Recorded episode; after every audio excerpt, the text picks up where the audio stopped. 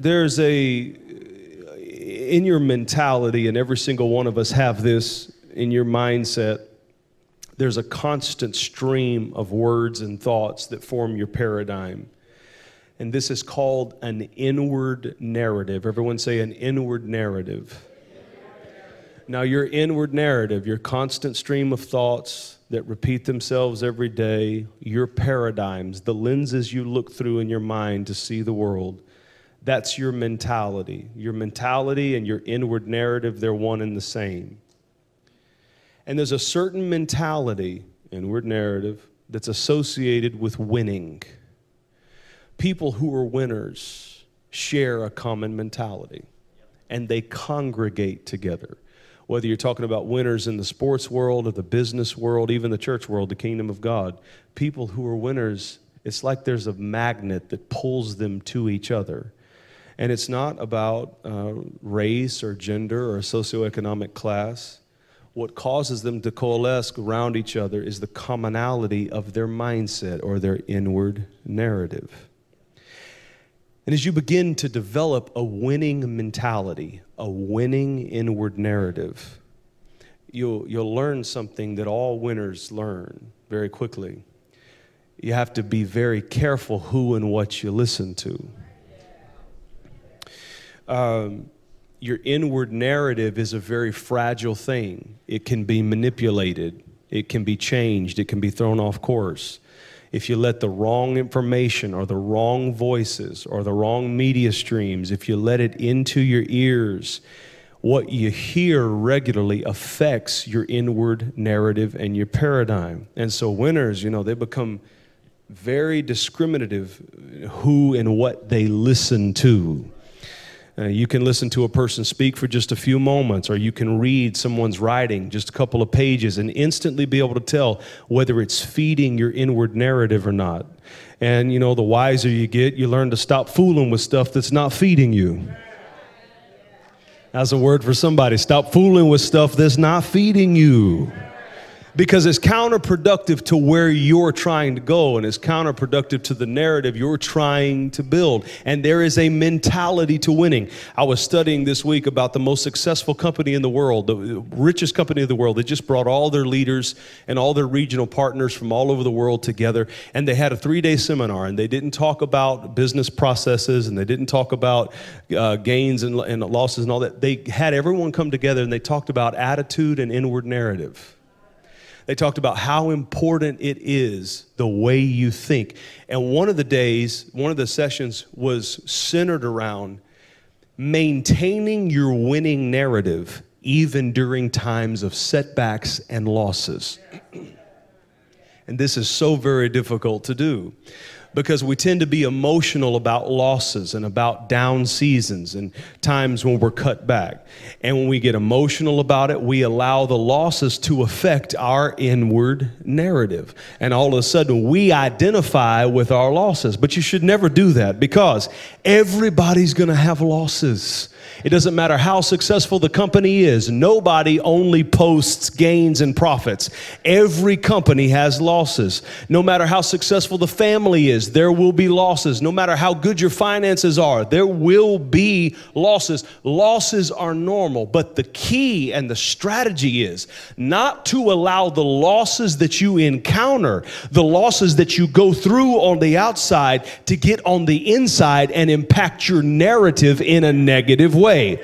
Not to identify with losing seasons and down seasons and cutbacks, knowing I may be going through this now, but if I will keep my winning narrative intact, I can overcome this and I can rise right back up again. And the power is keeping the narrative under control.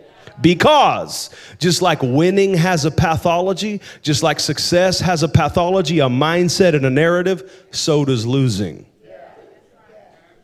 And if you start losing, and you get around other people that are losing, and everybody that's talking to you is losing, and they're talking losing, and they're talking down, then it's double bad because not only are you down, and not only have you had a, a loss, but your environment is down, and everyone speaking into you is down. And when you get that far down, it's very difficult to get back up again. That's why when you go through losses, you have to check your environment. The best place to go when you're going through losses is to get around people that are winning. Even if you have to go down to a law office and just sit in the lobby and overhear some lawyers talking about winning big cases, or if you have to walk through the medical center and look at all those young medical students that are going higher, or if you have to go to Neiman Marcus, can't buy nothing, just go try all this stuff on. Get in an environment where there is is winning and there's something popping and there's something happening. If you don't got nothing to do and you ain't got nothing on your on your day and you don't have no opportunities and you don't have no open doors, don't stay in the bed all day.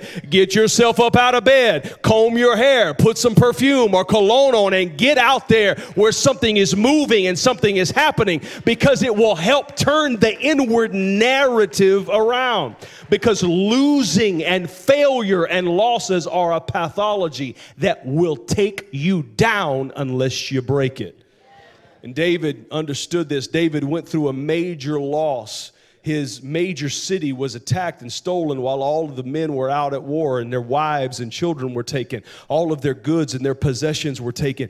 And David was angry and he was down. He had just suffered a loss. But the problem was not only had he suffered, but all of his men and his war council and his army, they had suffered too. So David was down and they were down. David was down and he had nobody around him to pick him back up, nobody around him to speak any faith or any life into him. So, what he did was he got out of the negative environment and went and got in a cave by himself. And he began to remind himself of the promises of God and of the goodness of God. And he began to talk himself up.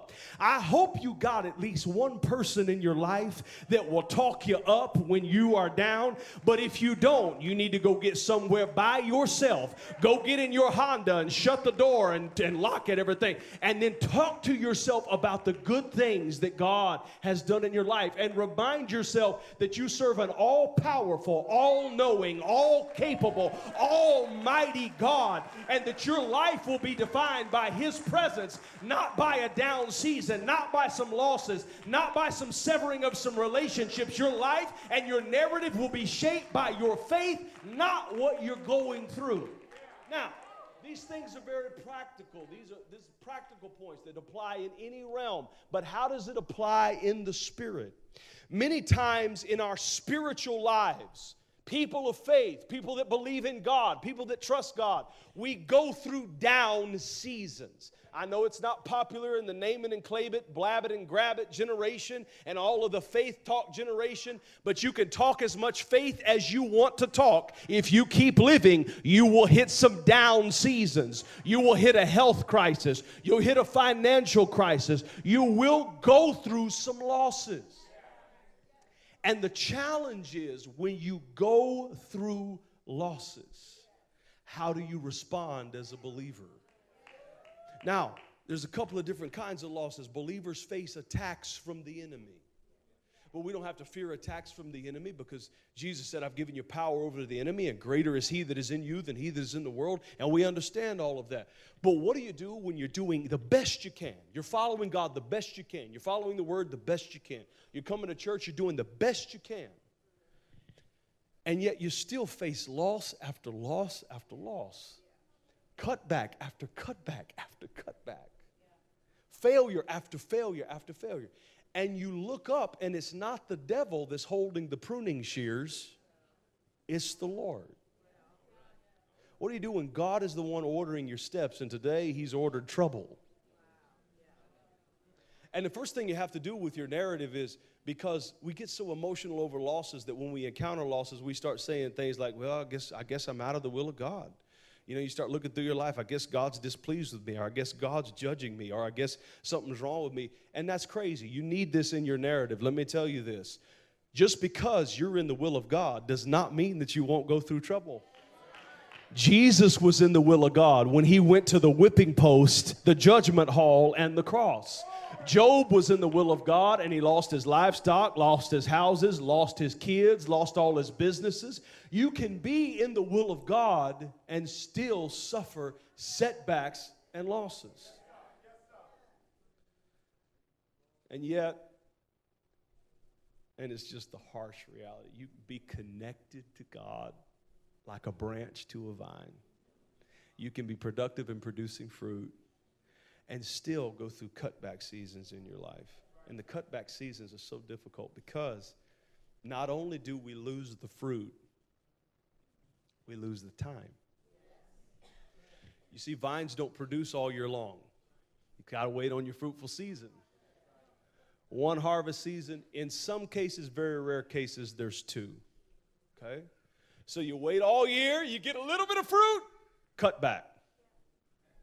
And then you wait on the next fruitful season, you get a little bit of fruit, cut back. And not only is there the loss of the fruit, but, but you wonder in the back of your mind, I wonder how many more fruit producing seasons do I have left? One thing I love about God as it pertains to that, in Joel 2:25, God says, not only will I restore the fruit that you lost, but I will restore the years. The second thing I came to tell you today is you lost some time. You lost more than fruit. You lost more than people. You lost more than stuff. You lost more than money. You lost some time in 2018. In 2019, God is going to restore the time, He's going to redeem the time and he gave me prophetic insight at how it's going to happen. You're going to launch into some things, you're going to start some things, you're going to do some things that would have normally taken more time. But God will supernaturally adjust the time considering the time you lost for last year. I'm telling you, 19 is going to be a great year to start something because no matter what you start, it's not going to take you the amount of time to get it done that it takes other people because God will restore the time. Help me encourage somebody. Just nudge them next to you and say, He's going to restore the time. As a believer, Number three, you have to get this firm in your heart. This has to be in your narrative. This has to play over and over again, especially when you have losses.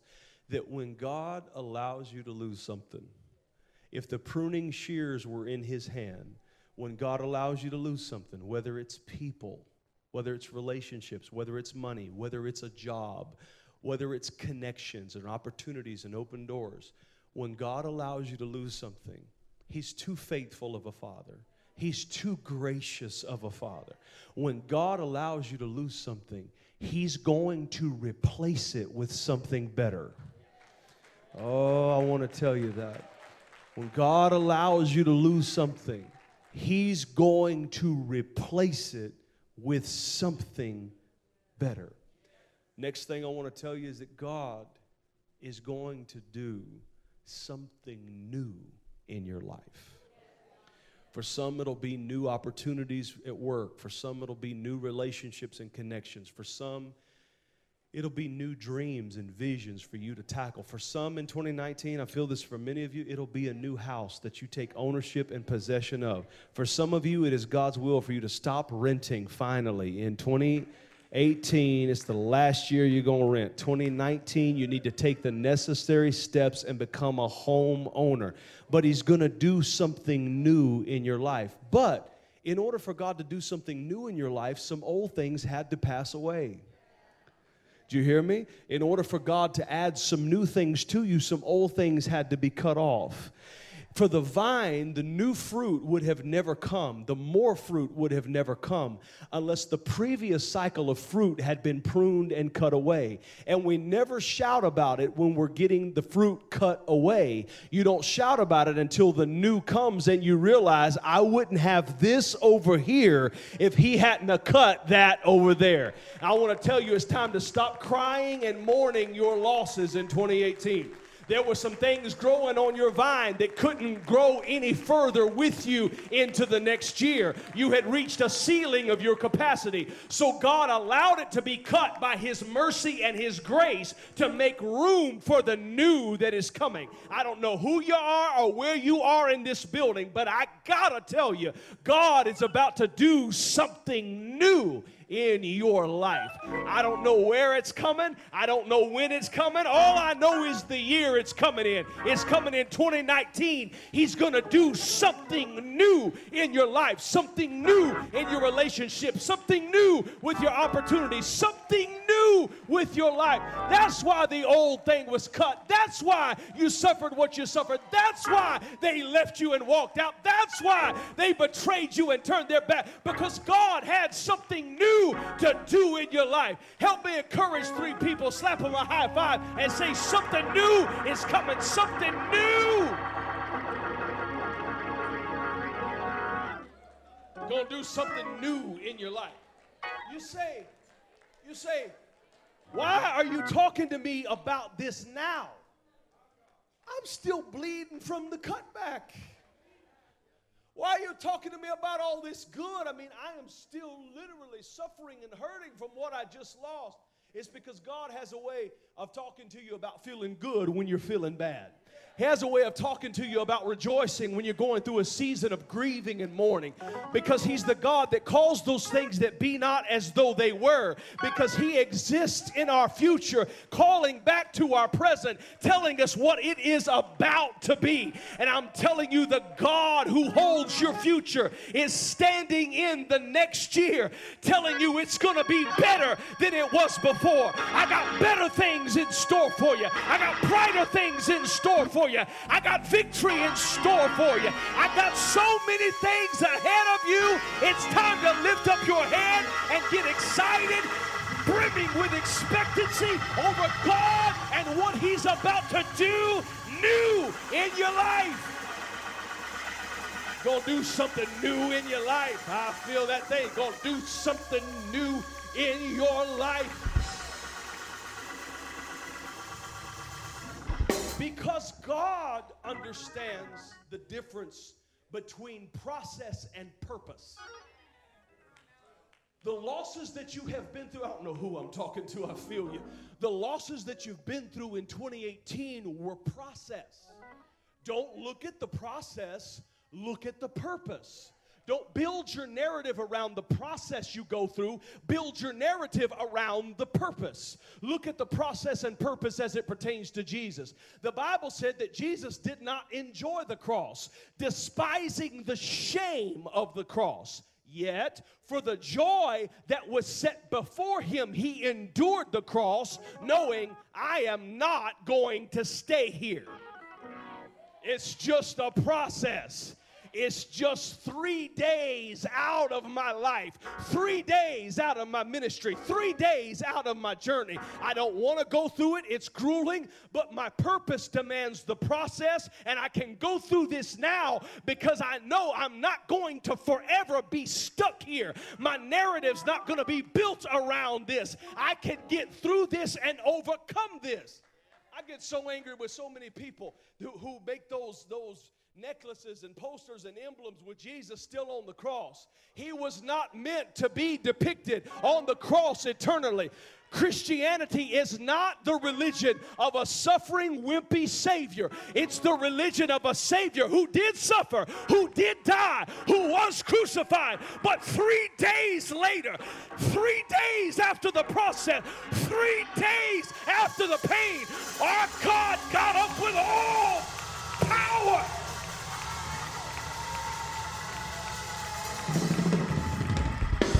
And you may go through some suffering, and you may go through some losses, and you may go through some shame.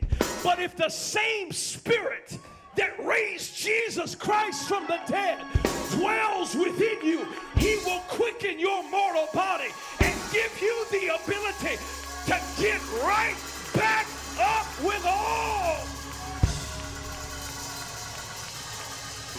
Somebody shout power. Somebody shout power.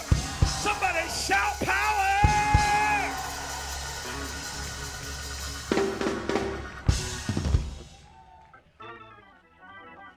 But you don't get the power without the process. That's why God took you through the losses that you went through. That's why those doors slammed shut in your face.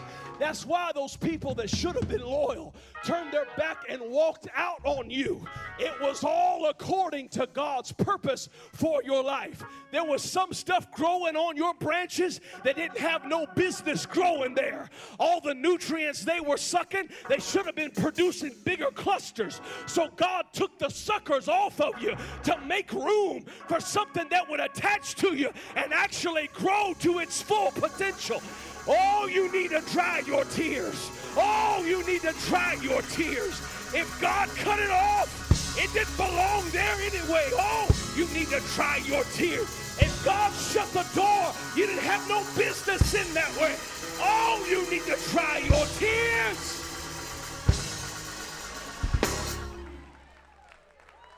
Somebody shout purpose. Text says, that Jesus tells the disciples about the cut. He said, Yeah, God is going to cut you.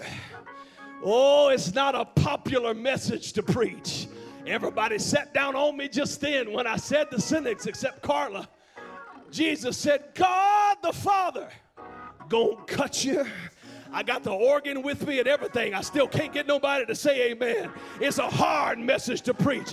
Jesus said, God is going to cut you. Every branch in me that is fruitful, my Father purges it.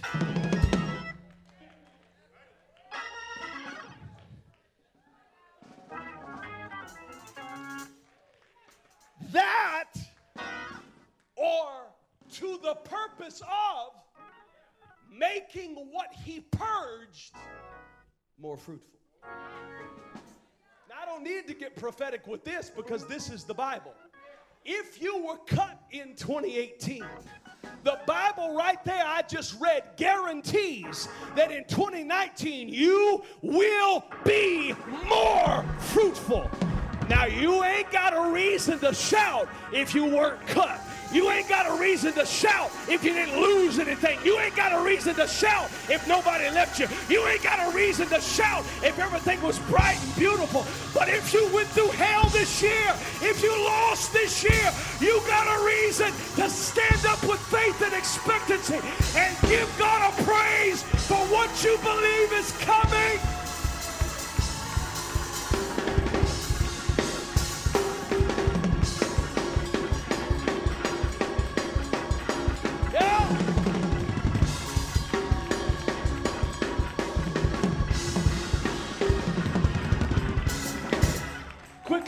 Point. Jesus said in, 15, in verse 15 of chapter 15, He said, I call you no longer servants, but I call you friends.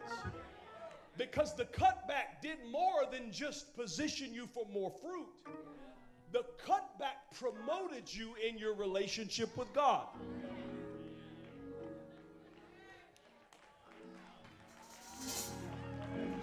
They're to make me work, Sean. I said the cutback promoted you in your relationship with God. Because you, you may not admit it, but before the cutback came this year, you was riding a little high on yourself before the cutback came this year, you wasn't praying like you first started when you first got saved. Before the cutback came this year, your heart had grown cold to the things of God. But there is something about the ministry of suffering. When God lets losses come to our lives, suffering will push you back down to your knees, saying, God, I need you like I never have before. Suffering will make you kind to people. Suffering will make you generous hearted. Suffering will reposition you to a place that you were not before it came. So he said something happened to us through the process of you getting cut. You went from being a servant to being a friend. Now, he said, You're concerned about your fruitfulness but I'm concerned about our relationship. And when you came to me crying in your pain, when you came to me and worshiped me in your difficulty, when you came and stood on my word through your trials and problems, something happened to us. We got closer. So now the status of our relationship has shifted. We're no longer a master and a servant. Now we're friends. In other words, I took you through some tough stuff and made you bear it. I didn't explain myself. I didn't give you revelation to understand why I was taking you through what I was taking you through. I let them leave you, and I didn't even give you someone to console you immediately. I let you sit there by yourself in your pain, wondering if you had the ability to survive another day. But through it all, you kept serving me and trusting me and praising me, and now you're ready for promotion. The fifth thing I came to tell you is 2019 will be a year where you get promoted. Because when your relationship with God gets promoted, your relationship with everything around you gets promoted. When you get blessed with God, you get blessed with everybody else. When you get favored with God, you get favored with men. He said, Now you are ready for promotion. He said, I call you no longer servants, I, I call you friends. Then he said, The difference between servants and friends. Servants don't know what the master's doing, friends do. In other words, I'm going to give you insight now on why you had to go through what you went through. I'm going to show you why I took those people out of your life that you were crying and begging would stay. I'm going to show you why I added those new people to your life that you're still worried about and can't figure out. I'm going to give you the inside scoop. I'm going to give you insight, revelation. I'm going to allow you to see what I'm doing in your life. Because this ain't a servant master thing anymore. Now, now we're friends.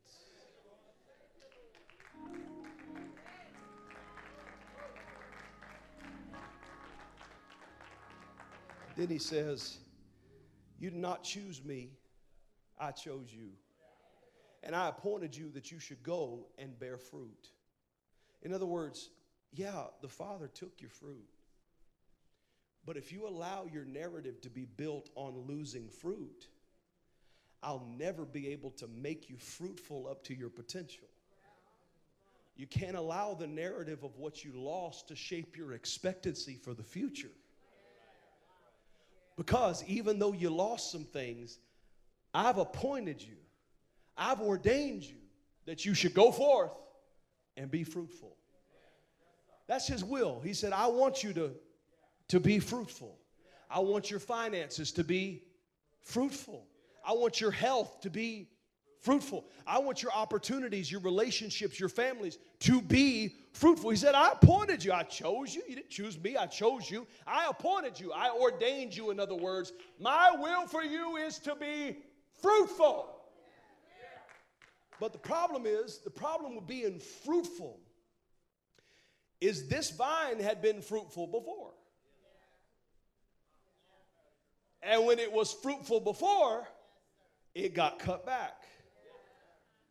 Because there's a pathology, an inward narrative to losing.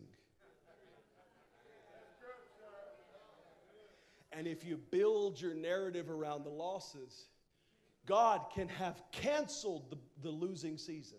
God can have broken the cutback season and positioned you for more and put you in a high place. And when you get the blessing, you'll be blessed, but you won't feel blessed because you'll be sitting there ready for the cutback to come.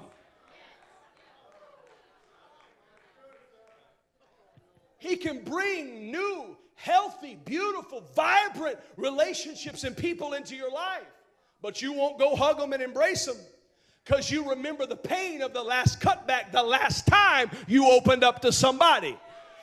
And so you can be in a good spot and not know it and not feel it because you developed a negative pathology around one down losing season. But he said, No. My will is that you're fruitful and that this time your fruit shall remain.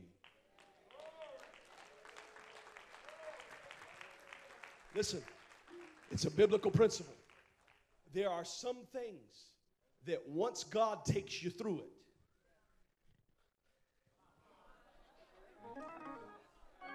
Woo, hallelujah. There are some things that once God takes you through it, He will never let you go back through it. I don't know who I'm talking to. Ah, yeah, yeah, yeah, yeah, yeah. I tried to read it from the prophet Nahum. He said, I promise you, no matter what you conspire against God and his people, affliction shall not visit the second time. There are some things once you get through, you are through with that thing forever. You may go through some other stuff, but you'll never go through that stuff ever again. You remember Brother Joseph, don't you? Joseph was betrayed by his brothers and thrown down into a pit. After the pit, he was sold into slavery. After slavery, he was thrown in a prison. After the prison, he was taken to to the palace. But the beautiful thing about his story is after he was delivered from the pit, he never went back through it again. After he was delivered from slavery, he never went back through it again. After he was brought out of prison, he never went back to prison again. Because there are some things once God brings you out of, he will never allow you to go back through that thing ever. I'm telling you, there's some stuff in 2018 that you're leaving in 2018 that you will never see that affliction, never see that health crisis, never see that financial crisis, never see that credit card, never see that threat, never. Somebody shout, never again.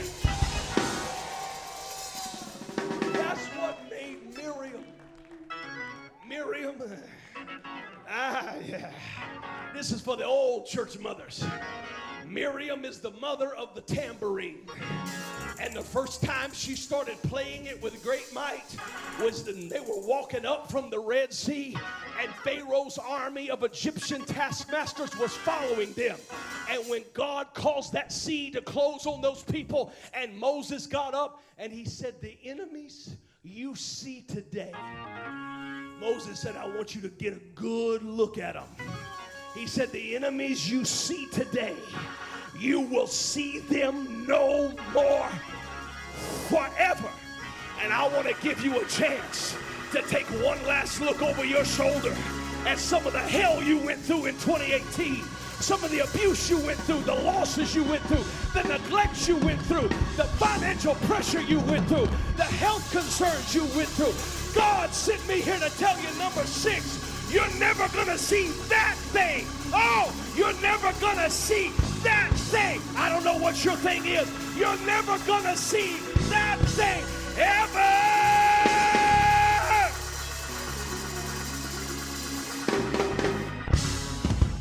Give him praise right there. You ought to give him praise right there. Like Miriam of old, you ought to watch that sucker drown in this old year before a new year dawns. You ought to give him praise never.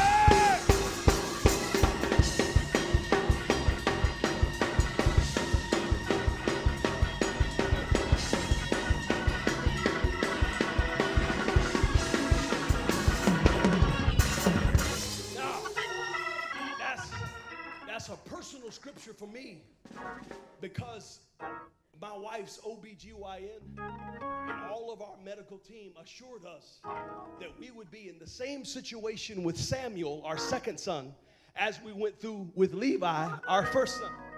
And when we got that report, I pulled out Mr. Nahum.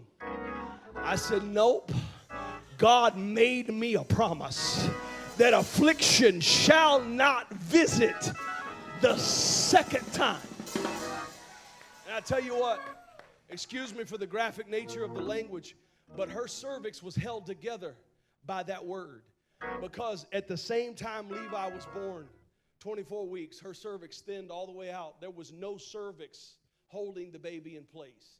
There was no reason she shouldn't be in labor. We had to go twice a week and they would check it every single time and they would say, I don't know how.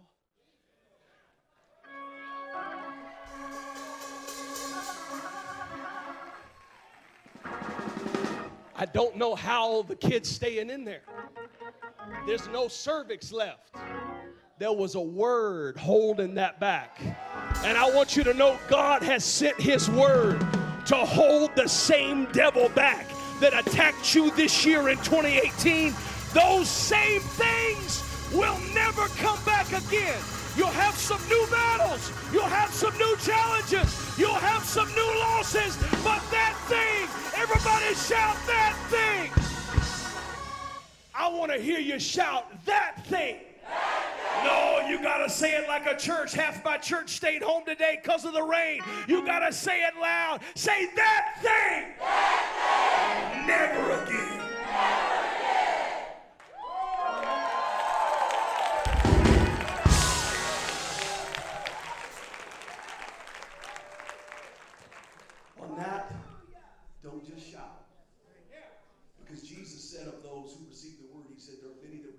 joy, but it does not take root in their heart. On that word, let's not move on to the next point. On that word, let's drill that down into the fiber of our being and our narrative. That thing.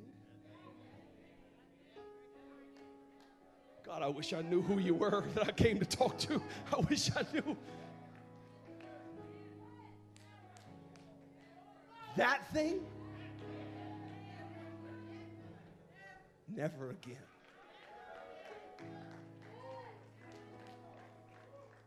The thing that took your breath and shattered your faith and dashed your hopes against the rock, that thing that threw you all the way down, that fear, that anxiety, that depression, that health concern, that relational problem, that D word in your marriage, divorce, that negative thing the enemy used to come against you, that affliction, that difficulty, that stress, that weight, that thing.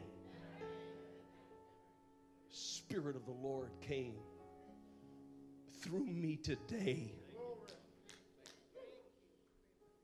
Changed my plans, arrested my mind, took my sleep.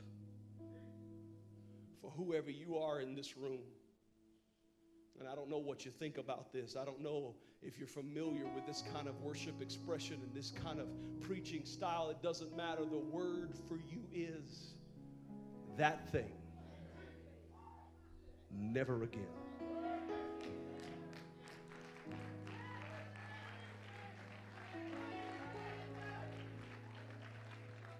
Oh, there'll be some new battles. There'll be some new challenges. There'll be some new reasons to call on God late in the midnight hour. But it won't be.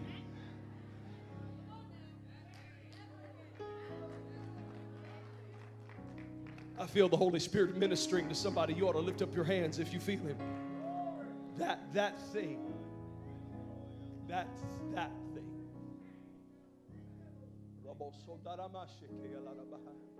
that thing, God said, never, never again. Affliction shall not visit the second time. They're going to have to find something new. They're going to have to find another challenge. They're going to have to find another form of warfare because that thing will never work ever, ever again.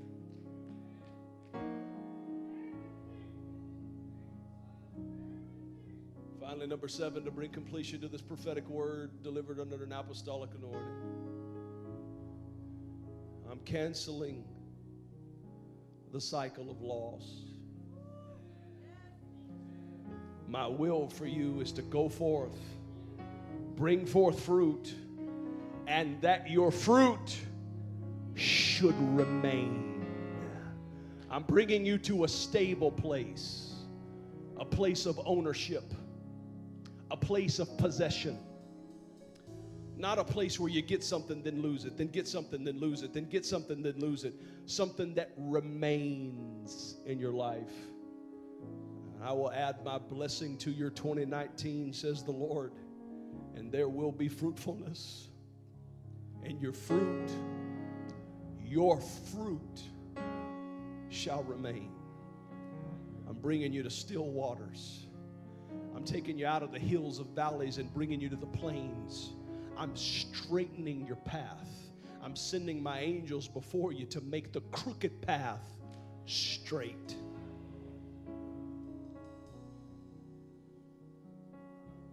It's interesting when you study the typography of Israel. When the prophet Isaiah said the crooked path straight, he wasn't talking about a horizontal path that had turns to the left and the right. Israel isn't flat, it's the high country, it's the hill country. And when they talked about the crooked path, they weren't talking about it being crooked from a horizontal perspective, going left and right, zigzagging. They were talking about vertical hills and valleys. And God said, No, I'm sending my angel before you. And if he has to shout grace, grace till the mountain falls flat, if the people have to walk around Jericho seven times and shout until the walls fall flat, I'm sending my angel to go before you and make the crooked path.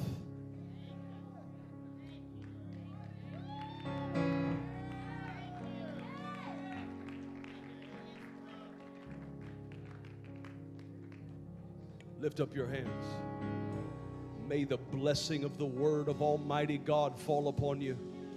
May every prophetic promise hit the target that it was aimed at today. I thank you, Lord, for an increase of anointing. God, while we're all gathered here today, we pray over our service tomorrow that every person that's anointed with oil and prayed over would walk in divine power and feel your spirit. Lord, let your spirit move through us and in us beginning tomorrow night through the rest of 2019. Let it be a year marked with favor and blessing and strength. Work supernatural miracles, open doors, make ways where there seems to be no way. In Jesus' name. In Jesus' name. In Jesus' name. You say, Pastor, I appreciate the word. I appreciate the prophecy. But here's the thing I ain't been living right, and I know it. I've been in sin, I've been living in sin, and I know it. And I came in here today filthy. Look back at verse 3 of my context. We already handled that. Jesus said, Now you are clean by the word which has been spoken. Paul said, We're washed by the pure water of God's word. That the thing that cleanses our soul from sin is not us coming and crying and sop supping somewhere. It's allowing the word of God to penetrate our heart and our soul. That's what cleanses you. So, whether you realize it or not, whether you're a sinner or not, you've been cleansed while you've been sitting here.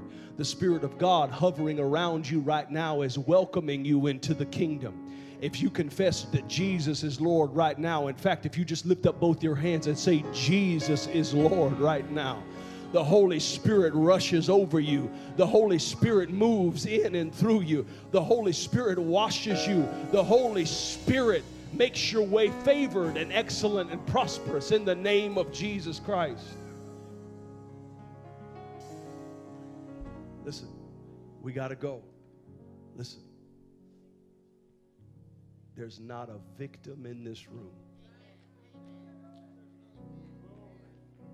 There's not a victim in this room. I don't care what's happened to you or what's been done to you. Do not allow the narrative of a victim and a loser and a person that's down on their luck and down on life and all that kind of stuff. Don't let that infect your narrative. No, no, no, no, no. We have been made to be more than conquerors. Oh, Jesus, we have been made to be more than conquerors through Jesus who loves us. I speak blessing over you right now. From the balcony to the back door to the floor, I speak blessing over you right now from the top of your head to the sole of your feet. I call you the blessed of the Lord. I call you the confident in God. I call you the head and not the tail, above only and not beneath, lenders and not borrowers. In the name of Jesus Christ, I plead the blood over you from the top of your head to the sole of your feet. May everything you do, may it be done with the confidence that God is with you and the grace of God encamps round about you. In Jesus' name.